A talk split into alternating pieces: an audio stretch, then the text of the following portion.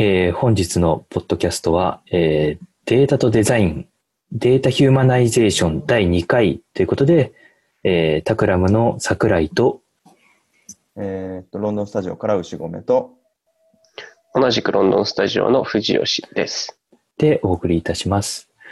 えー第1回目の data humanization ではですね、今までやってきた Takramのプロジェクトを振り返りながら、えー data visualization のもう一個広義な意味としての data humanization、これ我々の造語ですけれども、っていうのが一体どういうものなのかっていうのを実例とともに考えてきました。で、この data humanization 第2回では、えーそうですね、それに引き続きで、ロンドンサイトの2人が Design Indaba という、まあ、あの、企画でですね、 data humanization の、えー発表をしてきたので、そちらからまず紹介してもらえればなと考えています。うん。まず、えっと、デザインダバっていうのは、あの、南アフリカ、ケープタウンで行われている毎年のデザインカンファレンスで、えっと、まあ、アフリカではかなり大きい、アフリカではまあ確実に一番大きいデザインイベントで、まあ、ヨーロッパ全、ヨーロッパ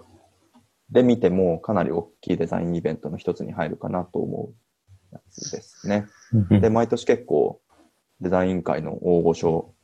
があのカンファレンスに登壇してプレゼンテーションをしたり、えーっと、していくんだけれども、なんかこのカンファレンスですごい特徴的なのは、デザインダバのためになら、こう自主プロジェクトをそのプレゼンテーションまでの間にとか、プレゼンテーションをきっかけにやるっていうのが結構もう今回のプレゼンターの中でも30人ぐらいいたプレゼンターの中でも3分の1とか半分ぐらいは結構自主プロジェクトやってきたとか、こういうプロジェクトやるよっていう発表がプレゼンだったりして、だからそういう、本当に、なんだろうな、デザインダバっていうオーガナイゼーションは Think and Do Tank っていうふうに自分たちを名乗ってるんだけれども、とにかく行動で世界のために何かできることをクリエイティビティとかデザイナーとかアーティストが示すためのカンファレンスである。っていうふうにんこう、銘打ってやってるイベントですね。で、これの、えーっと、登壇の機会を、いつだっけかな。去年の11月ぐらいにオファーを受けて、で、僕らも、まあ、ただね、出てって、こう、今までやってきたことを発表するっていうだけだと、多分そういう場だと、まあ、ちょっと、こう、そんなにね、うんなんだろうな、まあ、埋もれてしまってもしょうがないから、うん。なんかできることやりたいよねって言って、で、ロンドンスタジオでも、あの、第1回の収録で話した音とか、データリアルとか、まあ、データとデザインに関することを結構やってきた経緯もあるから、なんかそれに、こう、続くような、うん。もう一つ実験を、こう、作って持っていけるといいよねって言って始めたのが、あの、ライザーっていうプロジェクトでした。なんかあの、それをやり始めたことは知ってたんだけれども、まさかあんなに大きいイベントだとは思わなかった。あれ何人ぐらいいるんだっけ？えっと、観客の席の数は1500かな？だよね。1500 ってなかなか、なかなかなビッグイベントだということを全然知らずに、あ、なんか、ウッシーが、なんかアプリ作ってるな iPad で、みたいなぐらいで 思ってたんで、ちょっと最最後、度肝抜かれたんですけれども、まあなんかあの、途中段階で、あの、データとデザインについて一回、あの、振り返ろうっていうので、えっと、僕らで一回話し合ったんだよね。これまさにそね。うんうん。でその時に、あの、その時はまだ data humanization って言葉はなくて、うんあの、僕がいろいろえー考えてる構想だったりとか、人とデータの付き合い方ってこうなんじゃないかとか、やっぱり human centric な考え方が、みたいな話をしていたと。その中で、あの、蓋を開けたら、こう、ガチャガチャってやって蓋を開けたら data humanization って言葉とアプリが出来上がってたっていう。そうそうそうそうそう。パカーンって。そうそうそう。ああの、だから、かなりワシャワシャ感はあったね。うんうんうんうん あの、だけどすごく、あの、データとデザインっていうところから、あの、一つ消化された一つの大きな、あの、イベントだったかなと思います。で、なんかそのアプリっていうふうに今連呼してたんだけれども、よかったらそのアプリがどういうものかっていうのを教えてもらってもいいですか？そうですね。えっと、まずまあ、背景としては、こう、気候危機みたいな問題があって、環境問題だとか、海面上昇みたいな問題があって、で、まあ個人的にすごい興味を持って追っていたテーマでもあるし、この、えっと数年。うん、で、まあ、世界中にこう影響のあるうん、ソーシャルイシューなので、まあ、あらゆるデータとか、それに付随するこう2100年にこうなっちゃうよみたいなビジョンだとかのが提示されているんだけど、結局自分も含めて個人の生活レベルにまでそういう抽象的なデータとか、うん。あービジョンっていうのを個人のレベルに行動として落としていくことっていうのがなかなかできていない。もちろんその個人に全てをこう託すというか個人に責任を課すのが良いのかどうかうん。政府とかをもっと大企業ができることはたくさんもちろんあるんだけれども、個人の、えーえこう、なんだろうな、主体性をどれだけ上げられるのかなっていうところに興味があって、で、今回そのデザインダバのファンをもらったときに、ちょっとこう、データとデザインのか、データとデザインで、クライメートチェンジ、えー海面上昇っていうテーマでちょっとやってみようっていうのがライザー。で、実際にどういうアプリかっていうと、えー要は、えー AR で海面上昇とか水面が上がっていく様子が AR で自分の周りが水没していく様子が見えると。で、その水没体験にユーザーインターフェースがオーバーレイされていて、で、そのユーザーインターフェースの体験は、こう、まあある意味クイズ形式みたいになっていると。一問一答で、えっと、自分が、えっと、その場において何かできたこと、昨日とか今日とかこれからうん。例えば、昨日の夕飯、お肉食べましたかとか、野菜中心でしたかとか、えーと今回のデザインインダバのカンファレンスに来るにあたって、えービジネスクラスで来ましたかとか、電車を使ってきましたかとか、うん。とか、まあ、デザインスタジオをやっているから、えーまあ、じゃあ、プロトタイピングのマテリアルはどこから得てますかとか、まあ、リサイクルマテリアルを使ってるとか、まあ、プラスチックガンガン 3D プリントしてるよねとか、でそういうこう一問一答の感じがインターフェース上で、まあ、Tinder みたいにこううん左右ただスワイプすればこう答えられるようなインターフェースになってて、で、その答えた結果に応じてゲームっぽく、えーバーチャルの水面が上がったり下がったりする。で、海面が画面を覆い尽くしてしまう前に全部の問題を正当する、全部の問題を回答しきると勝ち。うん。でうん、えっ、と、プレゼンターである僕がこれを、えっ、と、デザインダバの会場でデモしていたんだけれども、えーその会場のデモ内で僕がだから海面の中に埋まってしまって溺れてしまうとオーディエンスの負け。でそういう仕掛けを、そういう仕掛けを、まあ、アプリのデモ兼、えっ、と、オーディエンスとのインタラクティブな仕掛けっていう感じで紹介したんですね。で、そう。だから僕がプレゼンターでやって、ケン君が、えっ、と、カメラマンというか、こう、アプリをこう手で持っていて、iPhone アプリなんだけれども、それを手で持ってて、えー僕にカメラを向けたり、オーディエンスにカメラを向けたりしてるっていう、そんな感じでしたね。うん。なんか最初 AR って聞いたときに、ね AR って水没ってこの二つのキーワードしか聞いていなくて、なんか、どう、どうなるんだろうってすごい思ってたんだけれど。あの、12月ぐらいに、こう、コンセプトを、えーっと、僕が東京に行った時に、飲み会の、こう、メンバー同士の飲み会の中で、いや、なんか、デザインの場でこういうことをやろうと思ってんだよねっていう、何のマテリアルもなく、いや、AR とその海面上昇でさ、とか言って、言ってたら、本当にできんの？とか言って、それ、本当大丈夫なの？みたいな。わかってるめっちゃ心配されてみたいなめっちゃ心配されて、だなと思って。まあ、だ結果的にはかなり、こう、うん。オーディエンスにはだいぶ好評だったうんかなというとこあの、これって今回のポッドキャストのカバーにできたりする？スクショアプリのスクショああるあるある。うんあるある。あの、ぜひちょっとはい、あの、聞いてる人も見てもらうといいと思うんですけども、思った以上にちゃんと水没していくんですよ。うん。あの、あの、没入感、あの、AR と侮る流れ、没入感が結構ちゃんとあるっていうのが、うんあの、すごく印象的だったなと思ってる。で多分その没入感の話がヒューマナイゼーションの肝のところに入ってくるんだけど、うん。えっと、多分 AR っていうテクノロジーは VR、あのデータリアルで使った VR とはまたちょっと違って、うん要は自分の周り、自分の友達とか、まあ、我らがこうデモを交換したり、こう、スクリーンショットのキャプチャーのビデオを交換してたりしてた関係で言うと、自分のこう、職場の仲間が水没してたり、自分のこう、スタジオ、こう、ロンドンのスタジオが水没してる様子が分かったりとかするわけで、で、その、その怖さったらないみたいな、そのリアルさったらないっていう、うん自分の周りのものが溺れていく。で、その主観性っていうのが多分 VR とはまた一つ違ううんうんうん。どっちが上とかいうわけではなく、また一つ違う主観性の使い方っていうことなのかなと思ったね。うんうんうんそうね。なんかあの、一部ではイマーシブアナリティクスとか、まあなんかあの AR 上での分析だったりとか、えーデータを重ねることによる、まあ、いわゆる身体と近いところ、人と近いところにデータを感じる手法として、まあ、よくよく言われてはいるけれども、うん実際に今回そういう意味でいくと、人々にまあメッセージを強く発信するという意味では、すごくいいテーマ選びだし、いい表現だったかなと思います。なんかあの、どういうメッセージを、えー届けたいのかみたいのを、まあ、かなりその、それこそ12月の飲み会の時に強く、あの、牛から、あの、聞いてたかなと思うんですけれども、その、やはりその、人を動かしたいっていう強い思いっていうのが、まあ、すごい重要なのかなとも思っていて、うんそこら辺についてちょっとよかったらもう少し詳しく、まあ、どういう思いがあってっていうところを教えてもらえるといいかなと思います。そうですね。まあなんか人を動かしたい、こうなんかいろんな、なんだろうな、最近、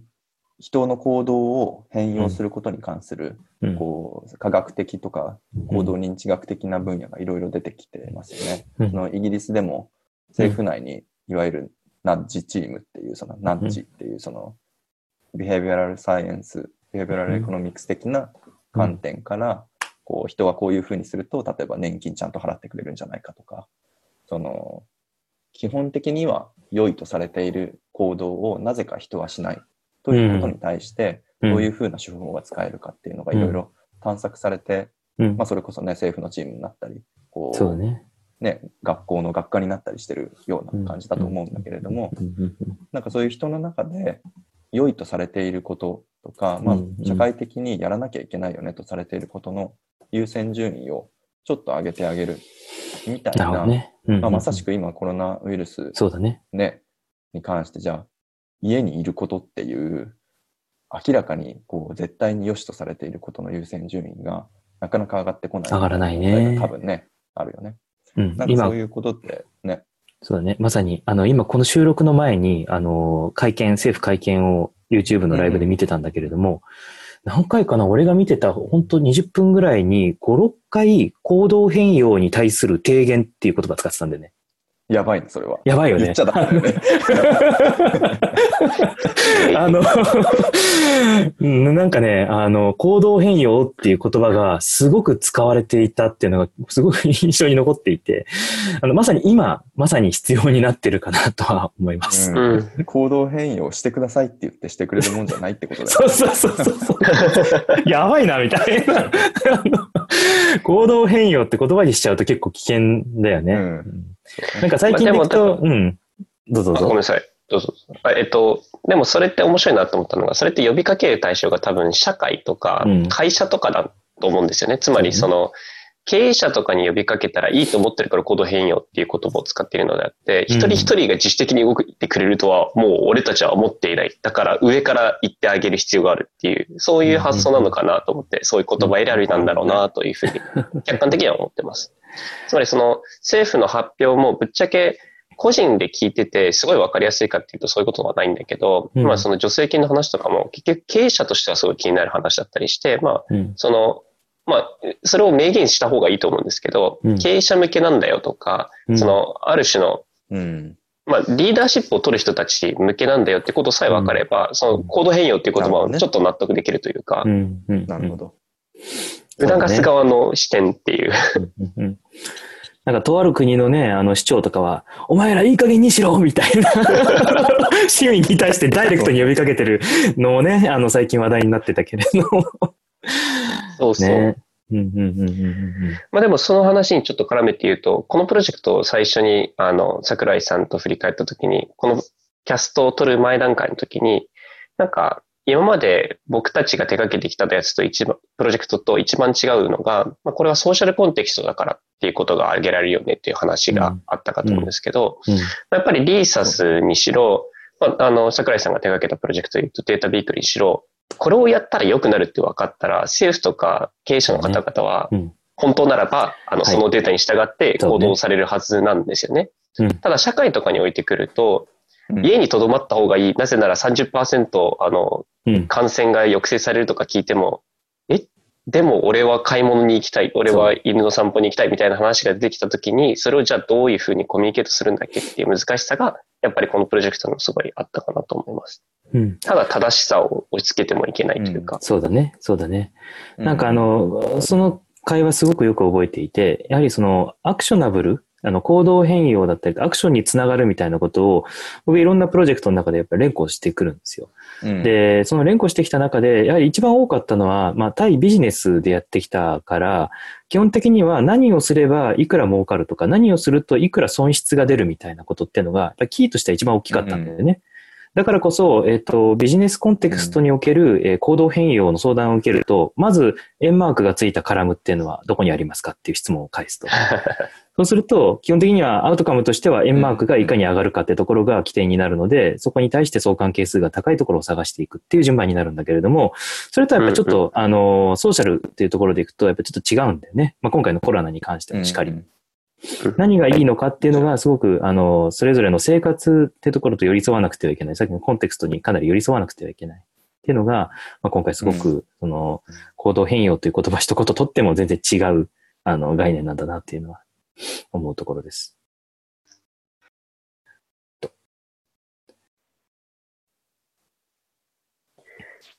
なんかその話で言うと、今回、あの、AR が、AR と、なんかデータリアルの時の VR を比較した時に一番面白いなと思ったのが、あの、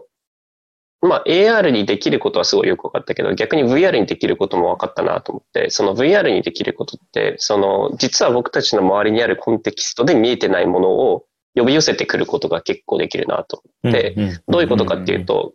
飛行機ってずっと飛んでたんだけど、データリアルがないとそれに気づけなかった。うん。よくあの、牛さんが、あの、データリアルの話をされるときに、まあ、ヒースローに新しい滑走路を用意したときに、どれくらい自分の周りに、あの、飛行機が増えて、例えば騒音がどんくらいになるんだっけみたいな話とか、見た目としてもどれくらい空が暗くなるんだっけみたいな話が、まあ、VR だとよりわかるんじゃないかみたいな話をしてて、その自分が知覚可能な範囲を超えて存在するコンテキストの話だったりとかっていうのは、うん意外と VR の方が向いてて、まあ、あの、もっと AR みたいなのが向いてるのは、その日常にある、普通に自分たちで知覚可能な領域っていうのは結構 AR でも表現可能なんだろうなというのを、うんうんまあ、なんとなく振り返った時に思いました。そうだね。あの、AR での、まあ、データを見せる利点っていうのはまさにそういうところにあるかなと思っていて、一番身近に感じるっていうか、オーバーレイされるからね。オーバーレイのパワーってすごいよね。そこに対して、えっと、一体何が、あの、起こっているのかっていうのを見えるようにしてあげる。うんうん。なんかよくあの、AR の使い方、いろんなプロジェクトで、まあうん AR って使うけれども、まあなんかうん、故障箇所が見えるようにしてあげるとか、いろんな、あの、データの可視化の方法があるなと、まあ改めて思っているところ。うん。なんかだから、音とこうデータリアルを第1回の収録ではカバーしたけれども、そこのこう、コンテクストの、コンテクストにデータを置くことによる、こうデータの次元のリダクションっていうの、と、こうスペシャルアウェアネス、空間的な認知のこう使用っていうのをこううまくこう組み合わせられるのが AR の利点なのかなっていううんふうにう思いますんうんうんうんうんなんかね、リーサスやってる時も、なんで3次元にするんですかっていう質問を結構受けることあったんですよ。で、他のデータの可視化やってても、なんで3次元にするんですかっていうのを結構たくさん聞いたんですよ。なぜならばうん、コンピュータースペックが低いことが多いから。で最近になってやっとスペックが追いついてきたんだけれども、その時に、あの、しょっちゅう答えてたのが、あ、僕らが生活してんのって3次元じゃないですかって。やっぱ認知的に、この、我らの生活空間と、やはり近い感覚が、うんえーバーチャル空間で起こることによって、いわゆるデジタルツインじゃないけれども、うんあの、自分たちのメンタルモデルと近い状況が、えー空間上に再現できると、非常にこう、データに対しての理解が深まるからですって答え答え方をしていて、今の牛が言ったようなこととかなり近い、あの、理解を我々もしようとしてたんだなと、ね、うん思うところです。本当にそうですね。うん。なんかそういう意味でいくと、あの、一見その、なんだろうな、 data humanization っていうのが、なんだろうな、視覚の拡張とか、まあもうちょっとなんかこう、拡張現実だよね。なんかこう、五感拡張みたいな話に近い話なのかなとも思えてしまうんだけれども、そこら辺どう、どう思います？どうだろうね。ある意うん味、 data visualization を視覚の拡張として捉えるんであれば、うん。えっと、確かに data humanization と言った途端に五感の拡張みたいな話には確かになるんだろうね。うん。だけどなん。かあの、さっきの音の話とか、あの、キッチンにあの、うん。家計簿を表示するみたいのは、うん。あん。まり五感の拡張っていう感じでもないじゃないですか。なん。かあの、う。ん。なん。かどっちかっていうと、その、そうなん。つうな、文脈、なん、なん。て表現するのいいのかな。うん。文脈に乗せてあげる。その、生活の中で、どういうふうにデータが寄り添っていけるのかみたいな話に近いのかなともちょっと多思うところ分、。だから、人間、ヒューマナイズと言ったときに、ヒューマンの要素は五感だけではなくて、うん。人と人とのインタラクションだったり、人と会社と人と社会のインタラクションだったり、そういうことがあるので、うん。こう多分可視化と言ったときに、こうビジュアルにフォーカスをするよりも、ヒューマンって言ったと時の方が、うん五感、そしてさらにそれ以外の文脈だとか、いうものを引っ張ってこれる。そういうところにデータを置けるいうふうに考えることができるっていうことなんじゃないかな。そうだね。うんうんでそれってまさに、こう、データとデザインというタイトルに戻ってくるんだけど、デザイナーの、デザイナーという職能の多分一番強みっていうのは、人の視点でとか、人のそうね。うんこう目線に立ってうん人工物と人の関わりを考えられるっていうところにあるから、まさにそのデータが人工物、データが社会における人工物、デザイン対象に本当になったんだなという感想ね。でしたね。うんうんうんなんかあの、人がデータを見るだけじゃなくて、データから人が見えてくるっていうのも結構面白いかもしれない。うんそのコンテクストだったりとか、生活みたいのが、逆にデータ側から見えてくるみたいな。そういうなんかあの、逆転現象あそのれさ、ううん。ん。それはめっちゃ面白いね。なんかその、うん。なんだっけ、我々は人間なのかっていう本があって、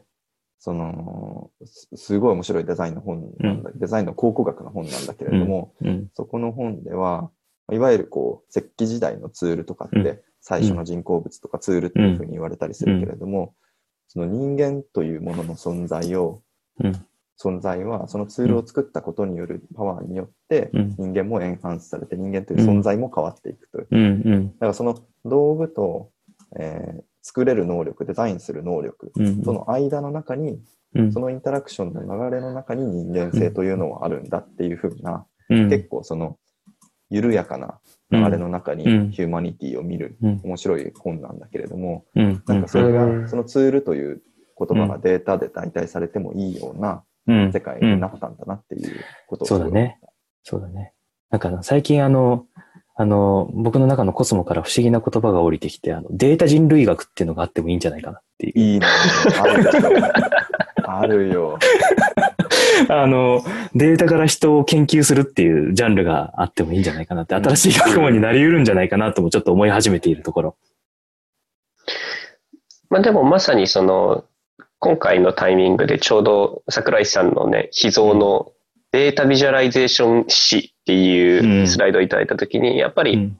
まあみんなで振り返ったときに、やっぱりデータが取得できる歴史とともに data visualization も進化してきてるわけで、うん。その人間が扱えるとか人間が理解しているデータっていうものと、 visualization とか人間の暮らし方っていうのも当然変化していて、まあ今僕たちは例えば geological なデータの話をしているけれど、今後もっと違うデータが取得できるのかもしれないし、うん。今僕たちがデータとして認知もしてないような、例えば、まあ、精神の変容とか脳の活動みたいなものが今後データ化されていくときに、なんでこんなことが理解できなかったんだろうみたいなパラダイムは絶対あると思うんですよね。うん。うん。うん。そういう意味では、今振り返るのも面白いし、多分未来に向けてこのデータが取れるようになったらどういうふうに人間って変わってしまうんだろうみたいなのも面白い話かもしれないですいやー、すごく面白いな。あの、人工知能の番組で、あの、人間ってなんだって番組、僕ずっと制作に関わってたんだけれども、あれも結構近しい考え方で、人工知能を研究するんではなくて、人工知能から人間ってなんだっていうのを見直すっていうのが結構大きなテーマだったんですよ。ある意味、そのデータだったりとか、いわゆる人工物、あの、社会における人工物となった人工知能っていうものが、えー人間をどう見見るのかみたいな、まあ、そういうね、テーマにのっとってやってたので、まあ、近しい、考え方としては非常に近しいなと。まあ、なんか道具として、まあ、一つ、人間との間の関係性っていうのを、えー今後は作り得るのかな、データはっていうのが、まあ、すごく最近考えていることです。なるほど。うん面白い。そのトピック面白いですね。ねうん実は今まさにやってるトピックだけど。うん、これは、あの、まさか第3回があるのか、みたいなところで。あの、データとデザインのあの data humanization って、まあ、この第2回までで一度、えー終了しようかなと思うんですけれども、あの、もし機会があって、またちょっと考えが深まったら第3回であったりとか、まあそれこそ data humanization っていうタイトルで、またゼロから録り直してもいいかなと思ってる次第です。うん。というわけで、えっと、2回にわたって、えー data humanization をお送りしてきました。えー感想ですとか、えーご要望などがあれば、ハッシュタグ、 Takram Cast でお願いいたします。お願いします。というわけで、ありがとうございました。はい。ありがとうございました失礼します。